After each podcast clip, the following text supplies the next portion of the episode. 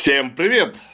С прошедшим Новым годом и в новом 2023 году мы заканчиваем историю русской конкисты Сибири и Дальнего Востока. Оставили мы героев нашего повествования в Албазине во время второй албазинской осады, долгой, трудной, к концу которой осталось чуть больше ста человек вообще в гарнизоне Албазина, но в это время как цинские, так и московские верха уже начинали нащупывать дорогу к миру. Просто потому, что было понятно, что русским войскам до Амура идти очень далеко, оказывать военное давление на цинцев трудно. У цинского Китая куда более выигрышное положение и в смысле плеча подвоза, и в смысле наличия потенциальных или действительных союзников в данном регионе.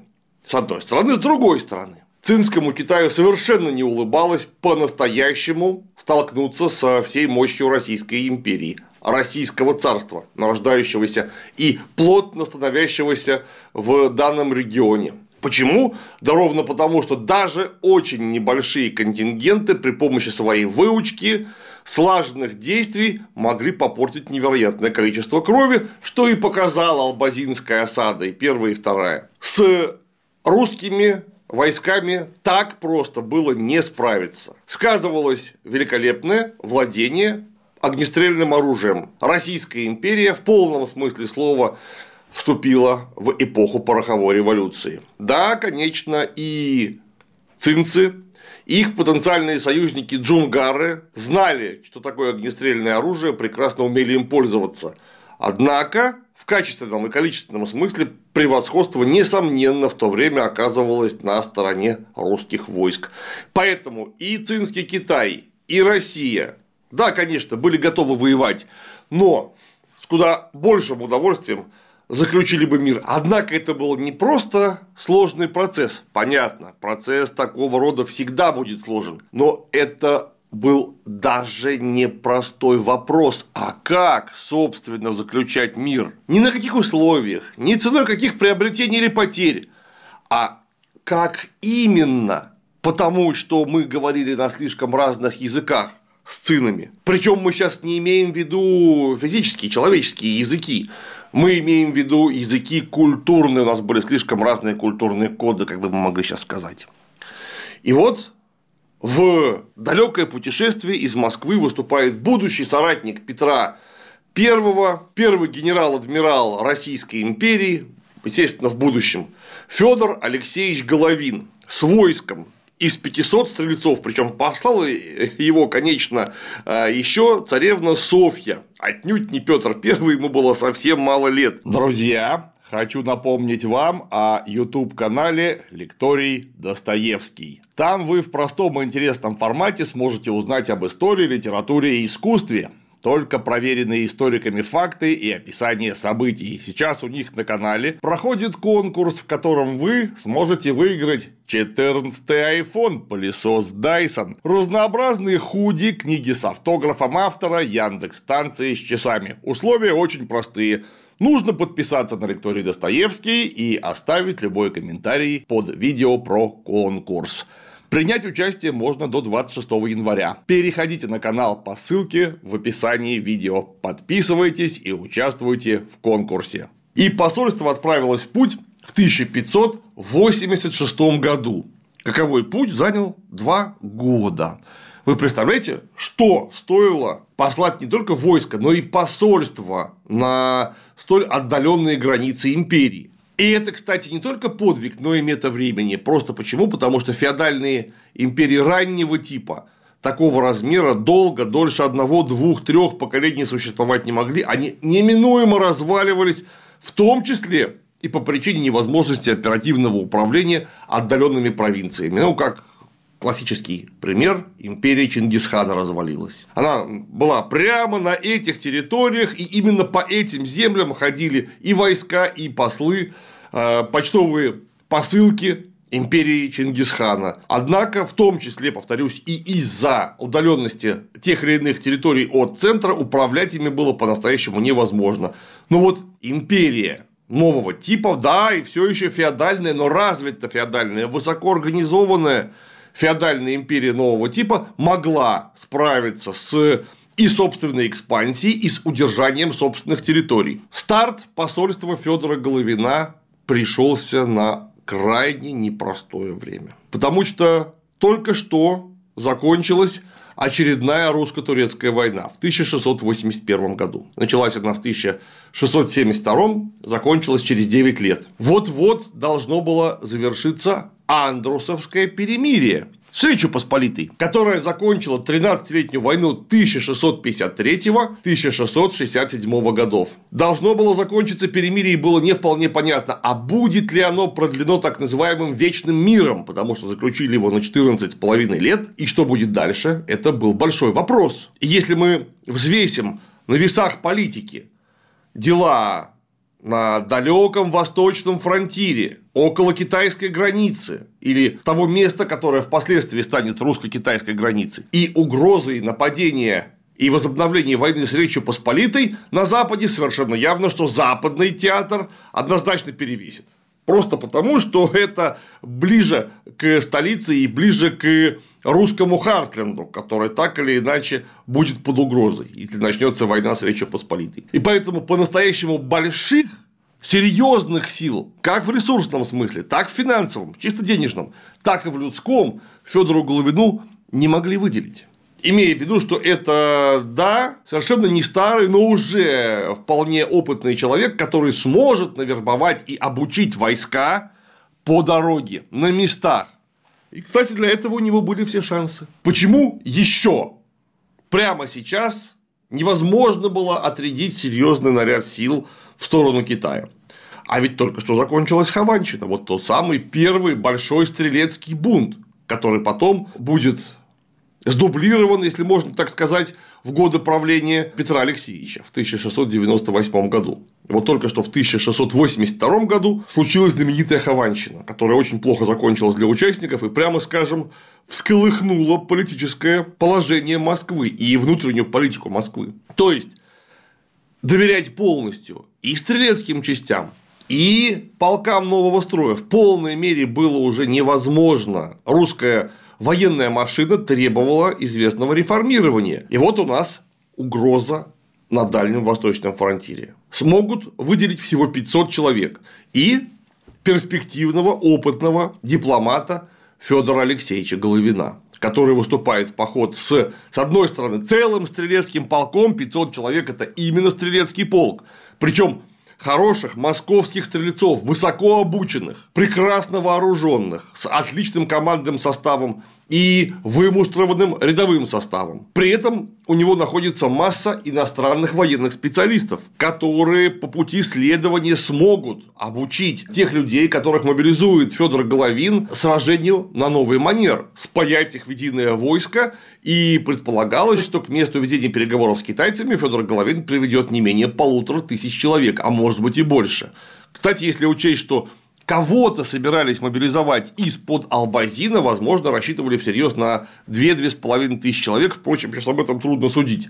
Ну, как бы полторы тысячи – это очень серьезно, это то войско, которое сможет, во-первых, достойно представлять царя на переговорах, и если что, вдруг сможет отразить э, любое, ну или почти любое силовое воздействие, которое будет предпринято. И вот в 1000 687 году, в конце года, войско э, добирается по сибирским рекам э, до Байкала и идет на монгольскую сторону Байкала, на противоположный его берег, и на реке Селинге встает на зимовку в Селенгинском остроге. Это современный город Селенгинск, его можно посмотреть и найти на карте, это несложно. При этом Маньчжурские власти, отлично зная о выдвижении какого-то войска и зная, что, видимо, при нем находится посол, были совершенно не против с этим послом договориться, но на своих условиях. То есть, его нужно было взять в плен, и вот уже в плену, использовав не совсем выгодное его положение,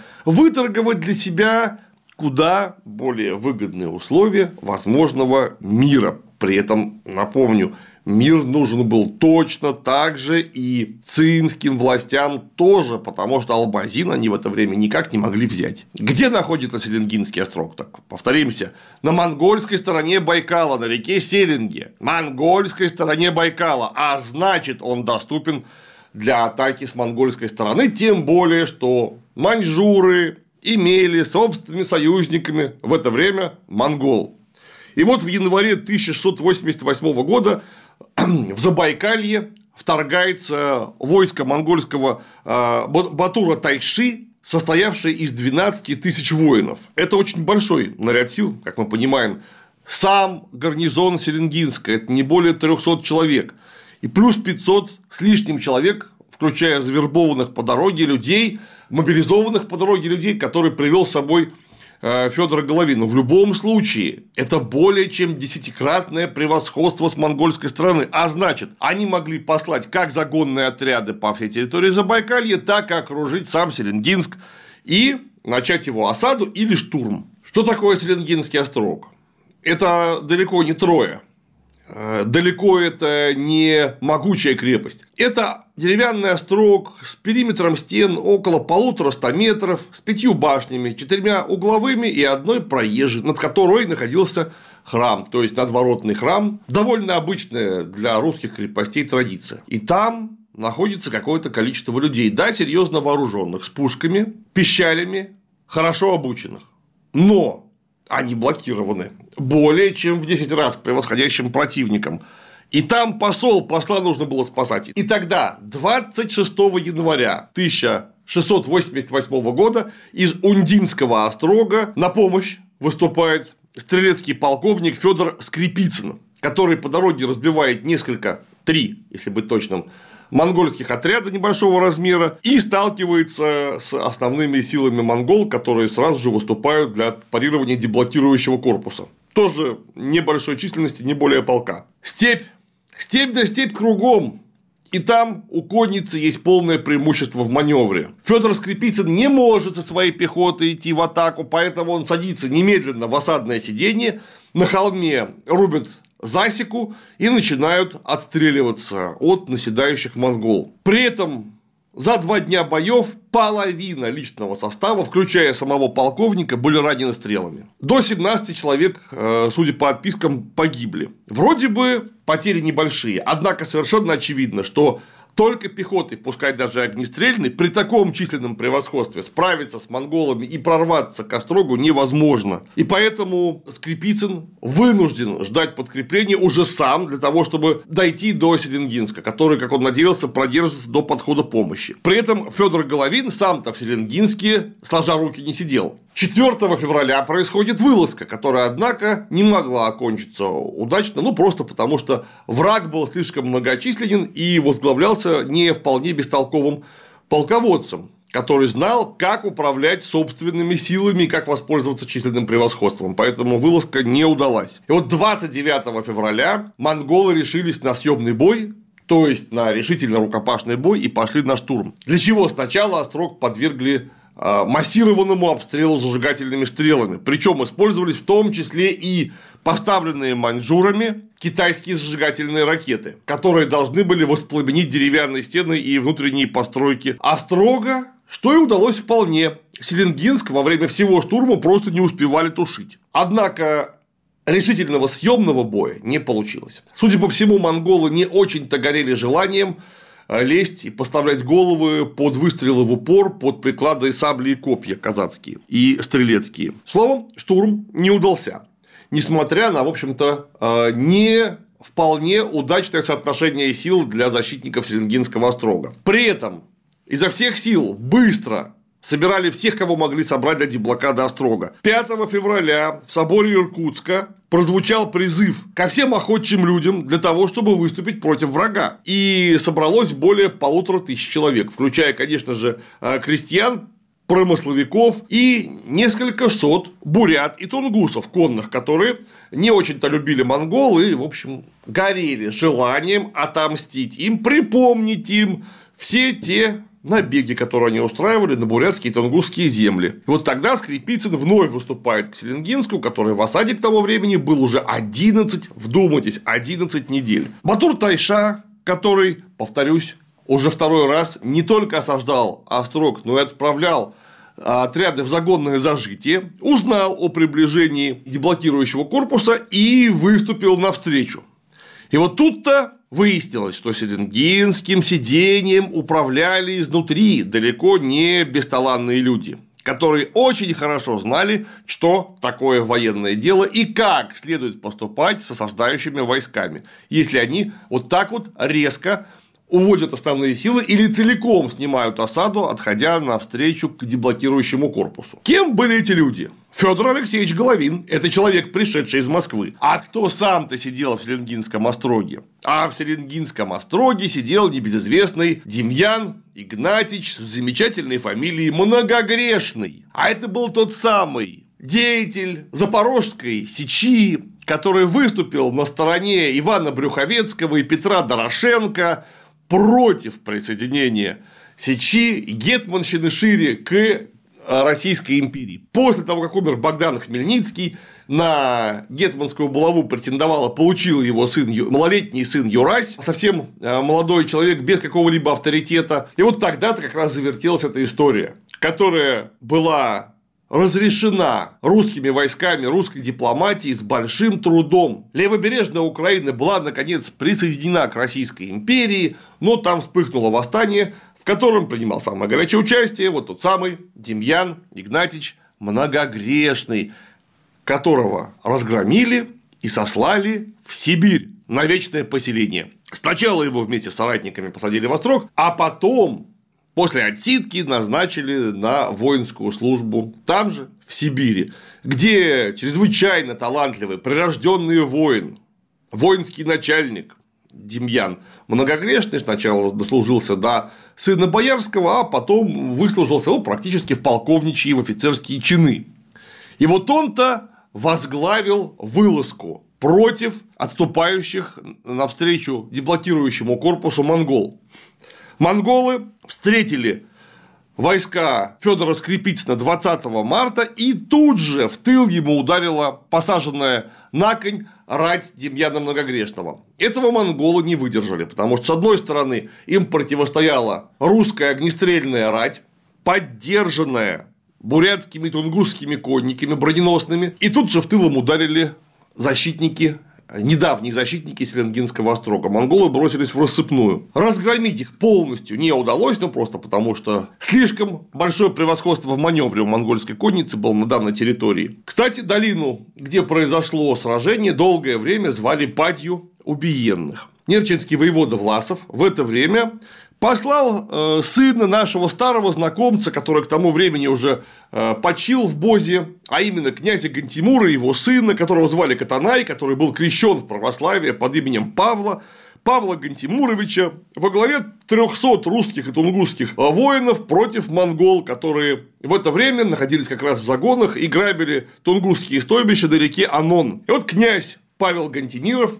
или Павел Гантимур или Катанай, как хотите называйте его, может быть, даже его э, родным исходным именем, он потребовал от монгольских вожаков отпустить полон и вернуть скот. И когда получили отказ, русские тунгусы ударили по монголам и разбили их в дребезги, отобрав и скот, и полон. Монголы получили страшные потери э, и страшный урон вождескому авторитету, ханскому авторитету в, на, на территории контролируемой Российской империи. И тогда этим воспользовались соседи. Прямо синхронно с разгромом войска под Селенгинским острогом отступление монголов э, домой в Монголию вторгаются джунгары. Напомню, это западный сосед Монголии, айратского корня племени, тоже, в общем-то, из э, этнических монгол, по крайней мере, их очень близкие родственники. Ну и э, результат быстрой джунгарской агрессии был предрешен. Русская страна справедливо считала, что в воинском деле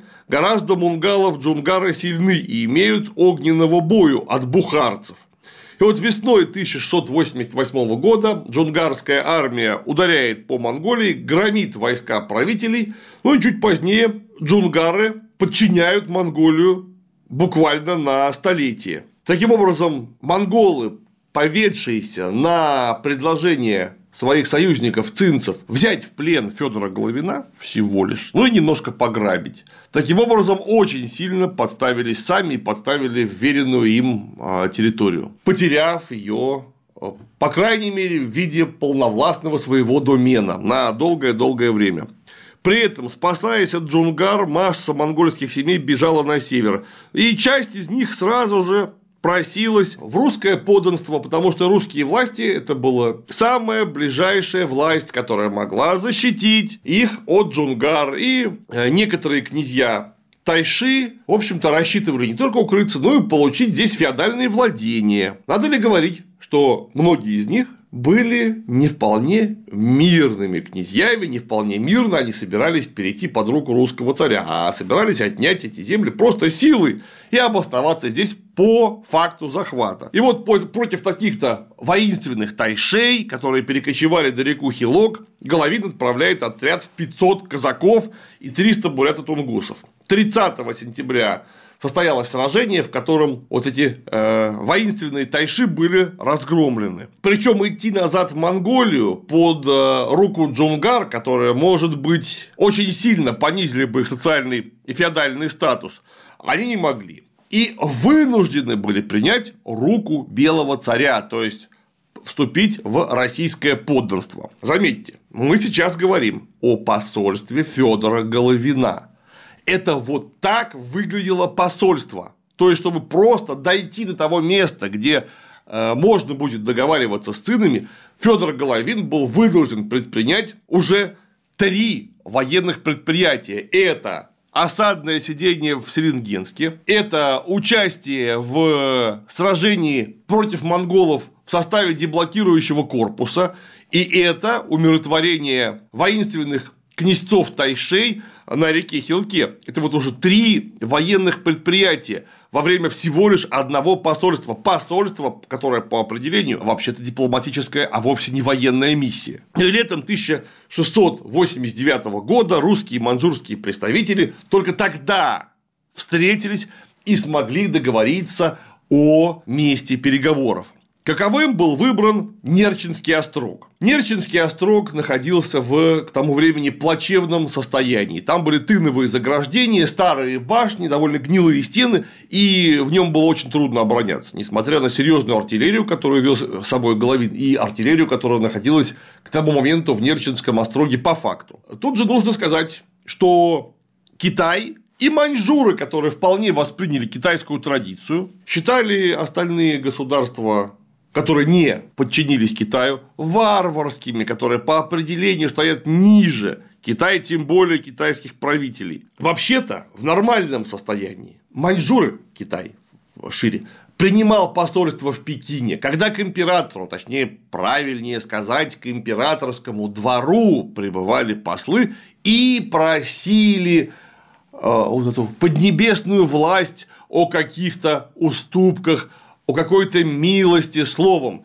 Это был опять же, в нормальном для китайцев состоянии односторонний процесс. То есть, пойди ты еще доберись до самого-то императора, скорее всего, ты будешь говорить с какими-нибудь третьими чиновниками, которые тебе все руки-то выломают. Но только не в этом случае, потому что вдруг маньчжуры оказались один на один с равной им силой, и поэтому неслыханное дело родственники императора вынуждены были идти договариваться с кем-то на нейтральной территории. И посольство из Пекина отправляется в другое государство на территорию, которую контролирует или, по крайней мере, на которую претендует Россия. И вот китайские послы тоже готовились к походу знатно. Есть э, общее мнение, что вместе с китайскими послами выступила десятитысячная армия. Причем из-под Албазина сняли осадный корпус, добавив туда еще 5 тысяч человек, то есть 15-тысячная армия, которая шла по Амуру и Шилке к Нерчинску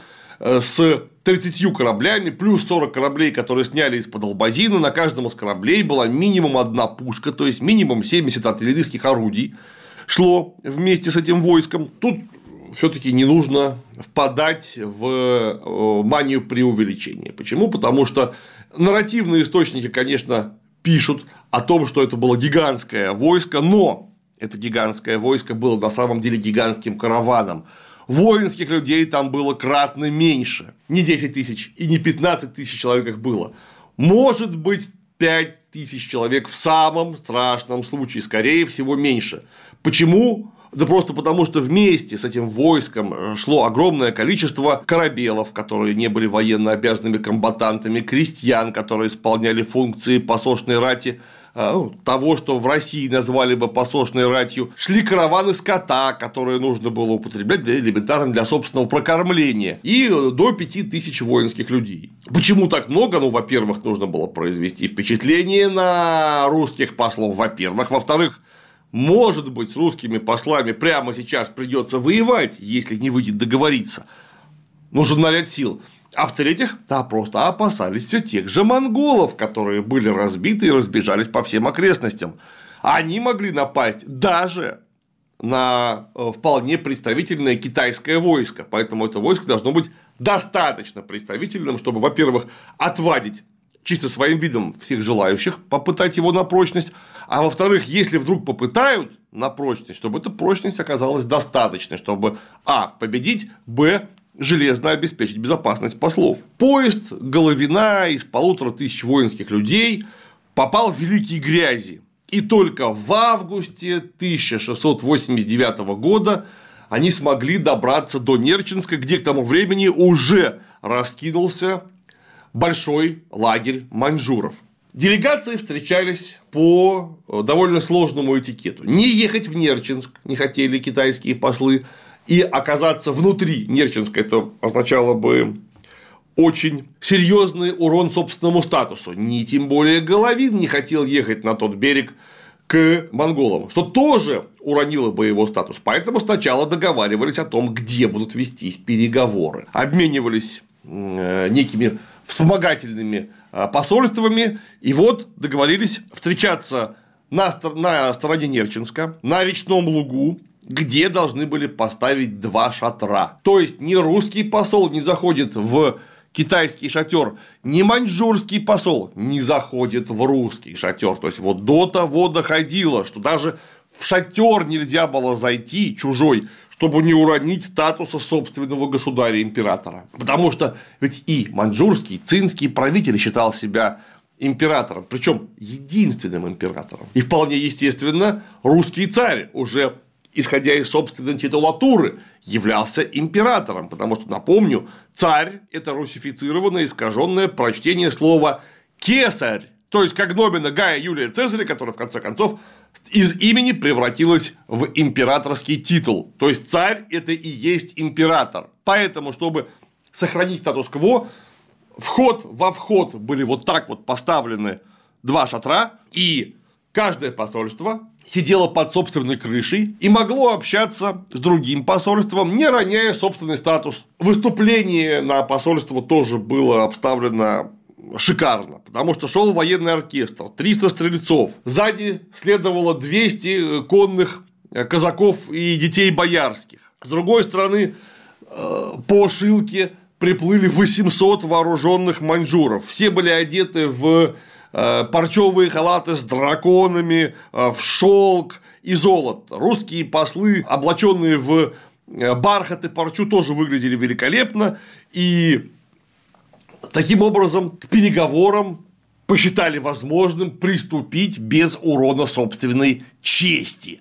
Вот вы представляете, насколько сложно было выстроить даже элементарно изначальный дипломатический протокол. Встречаться непосредственно в шатрах договорились при э, полутора сотнях охраны. Причем у охраны не должно было быть никакого оружия, кроме холодного. То есть чтобы невозможно было быстро и сразу нанести непоправимый ущерб враждебной делегации, если вдруг дело дойдет до э, горячей фазы переговоров. То есть понятно, что выстрел из пистолета или из мушкета из пищали мог бы сразу, тут же, за одну секунду убить, например, посла или китайского, или русского. Поэтому ни в коем случае мушкета с собой брать было нельзя. Стороны при этом на начальном этапе переговоров категорически не доверяли друг другу. Потому что маньчжуры, как говорят, пытались привести больше людей, чем договаривались, а русские стрельцы в это время, имея сабли, копья и бердыши, каждый взял по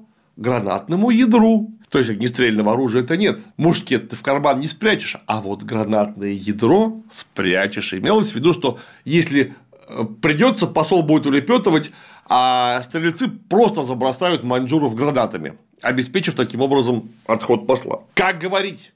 Русские не знают китайского, китайцы не знают русского. Да, конечно, и те, и другие э, через переводчиков могут договориться на монгольском, но есть гораздо лучший вариант – а именно монахи и иезуиты, которых прекрасно знали и русские, и китайская сторона, у которых были собственные иезуиты в количестве двух человек, прибывшие на переговоры. Португалец Тамазо Перейра и Франсуа Жабайон, видимо, француз. Переговоры, естественно, должны были вестись на латыни. То есть, иезуиты отлично знали китайский язык, получали китайскую речь от китайских послов, переводили на латынь, нашей стороне наша сторона отвечала на латыни же таким образом. И вот таким способом латынь стала языком международного общения уже в полном смысле слова. И, кстати, это сыграло самую припаскудную, я не, не скажу даже плохую, припаскудную роль при переговорах. Проходили эти самые переговоры очень трудно, в несколько съездов, в несколько этапов. Главой китайского посольства был командующий армией Лантань, дядя императора Дунгоган и, как бы мы сказали, канцлер Сонгунту, э, тоже родственник императора. И от них сразу же русская сторона потребовала верительных грамот. Ну, то есть, а вы кто такие? Наши верительные грамоты. Вот. По давным-давно, уже столетия, столетия как отработанному европейскому дипломатическому протоколу послы обязаны иметь с собой верительные грамоты, которые удостоверяют, что они вполне представляют собственную правительственную высокую договаривающуюся сторону. А для маньчжур шире, для китайцев это был полный нонсенс, потому что это родственники императора, и они имеют императорскую печать. Этого достаточно. Мы просто долгое время не могли понять, что имеют в виду китайцы, а китайцы не могли понять, что мы от них хотим, какие верительные грамоты. Не может быть никаких верительных грамот, ну, хотя бы просто потому, что вообще-то эти вот русские послы, варвары белые, должны были в Пекине оказаться со своими возможно, верительными грамотами, а это родственники императора, им не нужны верительные грамоты. Тем не менее, смогли договориться об этом.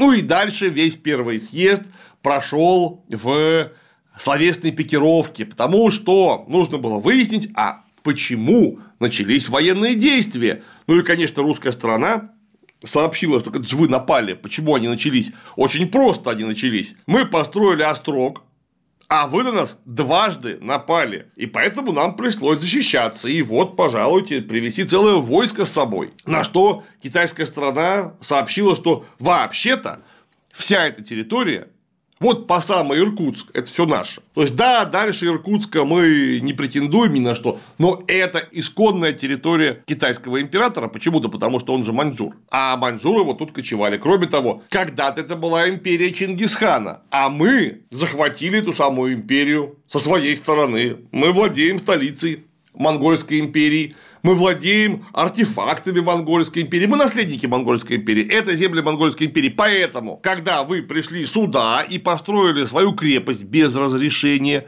вы таким образом нарушили нашу экстерриториальность. Но э, такого рода словесная пикировка могла продолжаться вечно. Эта песня могла звучать вечно, просто потому что русские послы говорили, да, Чингисхан, это очень хорошо. Мы наследники Чингисхана. Мы покорители Монгольской империи, мы захватили и Казань, и Астрахань, и Сибирское ханство.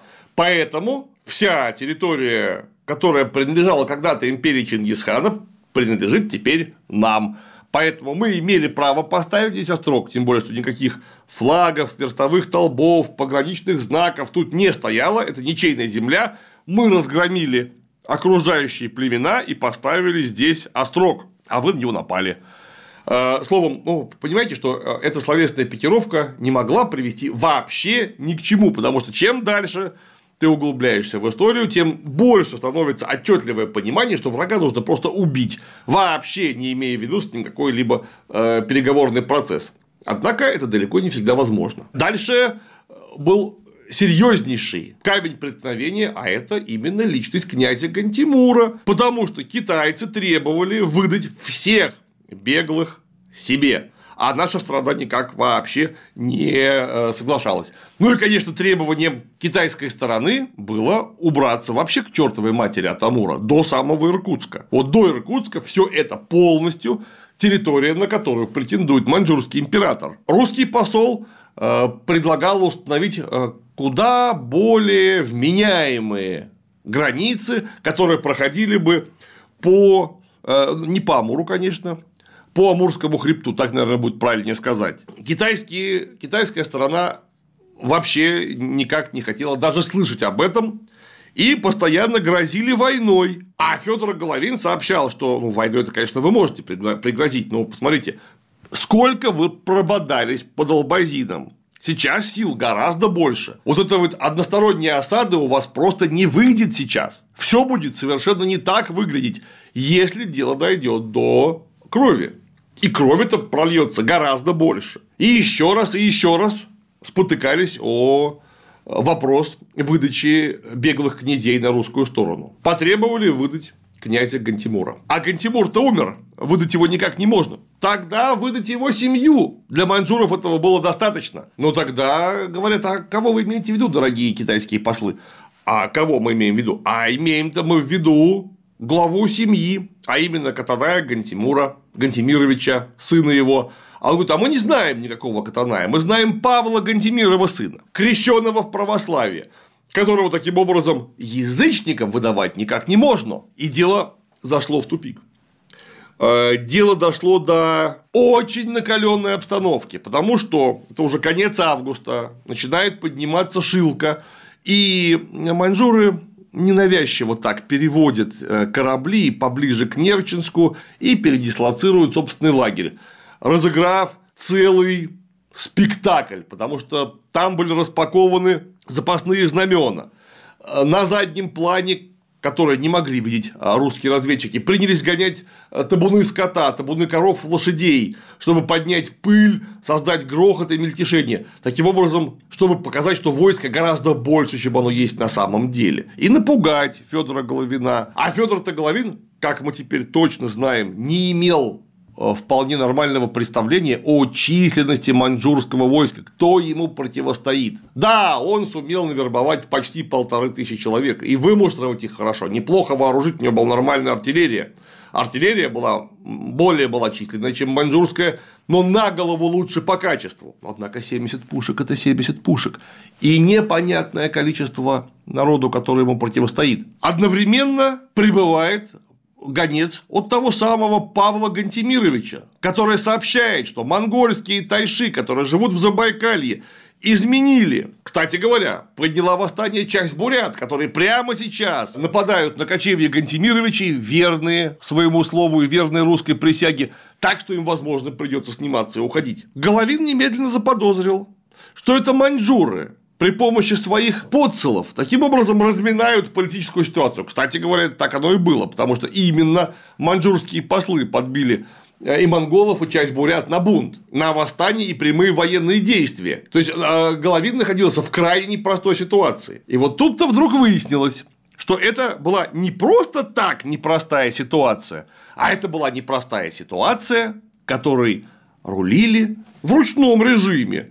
А вот те самые два иезуита пользуясь тем, что никто не знает языка друг друга, они э, добавляли некоторые формулировки, которых русская страна не говорила. Таким образом, чтобы максимально взбесить маньчжурскую сторону. И ровно наоборот, они добавляли некоторые формулировки, которых не говорила и маньчжурская сторона, чтобы взбесить русскую сторону и завести переговоры в тупик. И иезуитам было необходимо, чтобы разгорелась война. Ну, понятно почему. Потому что э, чем дольше будет вот на этой восточной территории русская и китайские стороны заняты друг другом, э, тем меньше они смогут обращать внимание на некоторые внешнеполитические делишки, которые проворачивали там те самые иезуиты. Это, прямо скажем, крайне неприглядная роль, поймали их за руку неоднократно иезуитов. Прямо неоднократно поймали. Это не придумка, это зафиксированный исторический факт.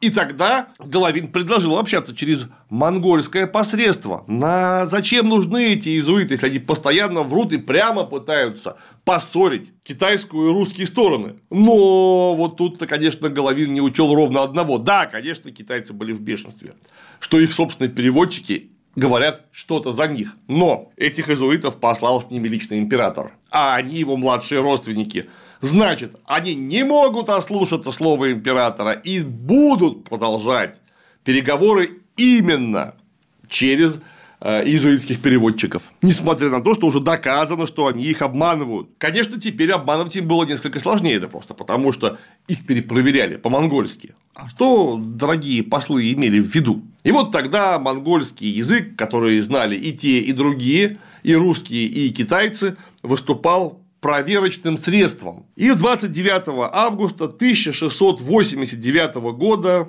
в 50 сожжениях от города Нерчинск был подписан Нерчинский договор. После почти месячных тяжелейших переговоров, которые едва не закончились прямыми военными действиями, а более того, кое-где и закончились, русские вынуждены были идти на уступки. У Головина были довольно четкие инструкции. Однако он понимал, что действовать по инструкциям, которые были даны людьми, которые находятся за 11 тысяч километров от точки ведения переговоров и вообще от точки э, боевых действий. И инструкции, которые были даны два года назад, вот следовать им до буквы нельзя. И он проявил преизрядную политическую гибкость. Имея в виду, что в Албазинском остроге осталось 115 человек, половина из которых больны, удержать его все равно не выйдет поэтому он отказывается от Албазина, при том, что в инструкциях говорилось, что Албазин должен быть удержан русской стороной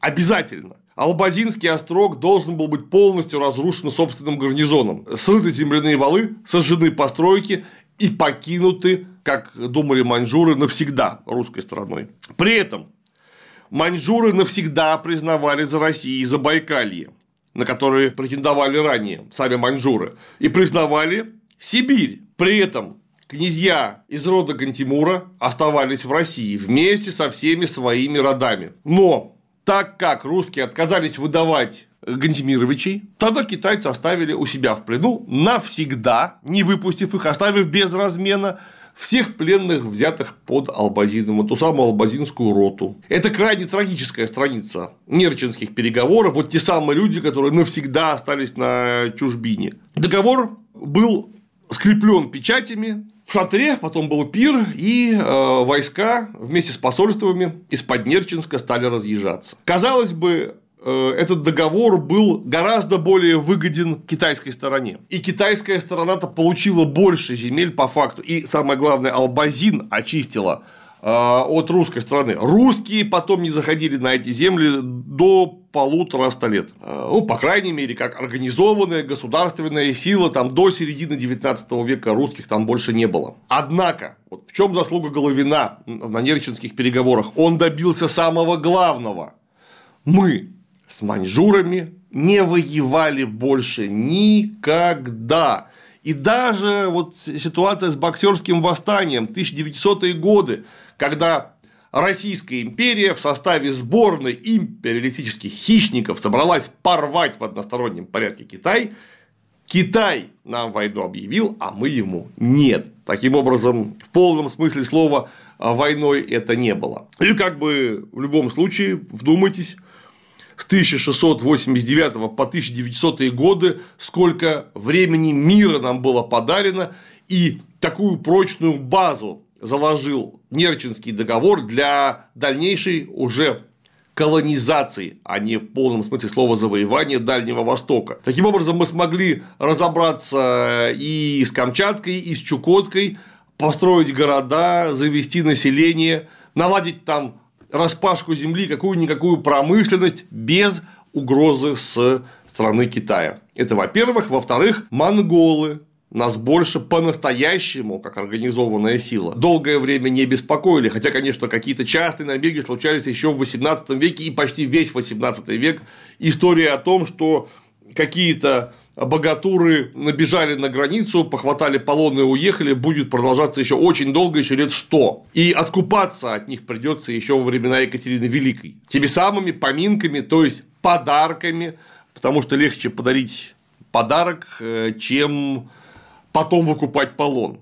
Ну а от Албазина остались лишь дымящиеся развалины, которые были раскопаны археологами только 300 лет спустя. А именно в 1992 году начались э, раскопки, когда в том числе была обнаружена братская могила защитников Албазина. Ну а Преамурье э, надолго опустело, потому что маньчжуры обеспечили уход русских с этих земель и обезопасили империю. Во-первых, во-вторых, сохранили честь императора, который сохранил за собой все те территории, на которые мог бы претендовать. Однако, вот эта территория Преамурье маньчжурам была не очень-то нужна, потому что она была слишком суровой для постоянной колонизации. Там трудно было жить. Ну а русские колонизаторы зачем шли?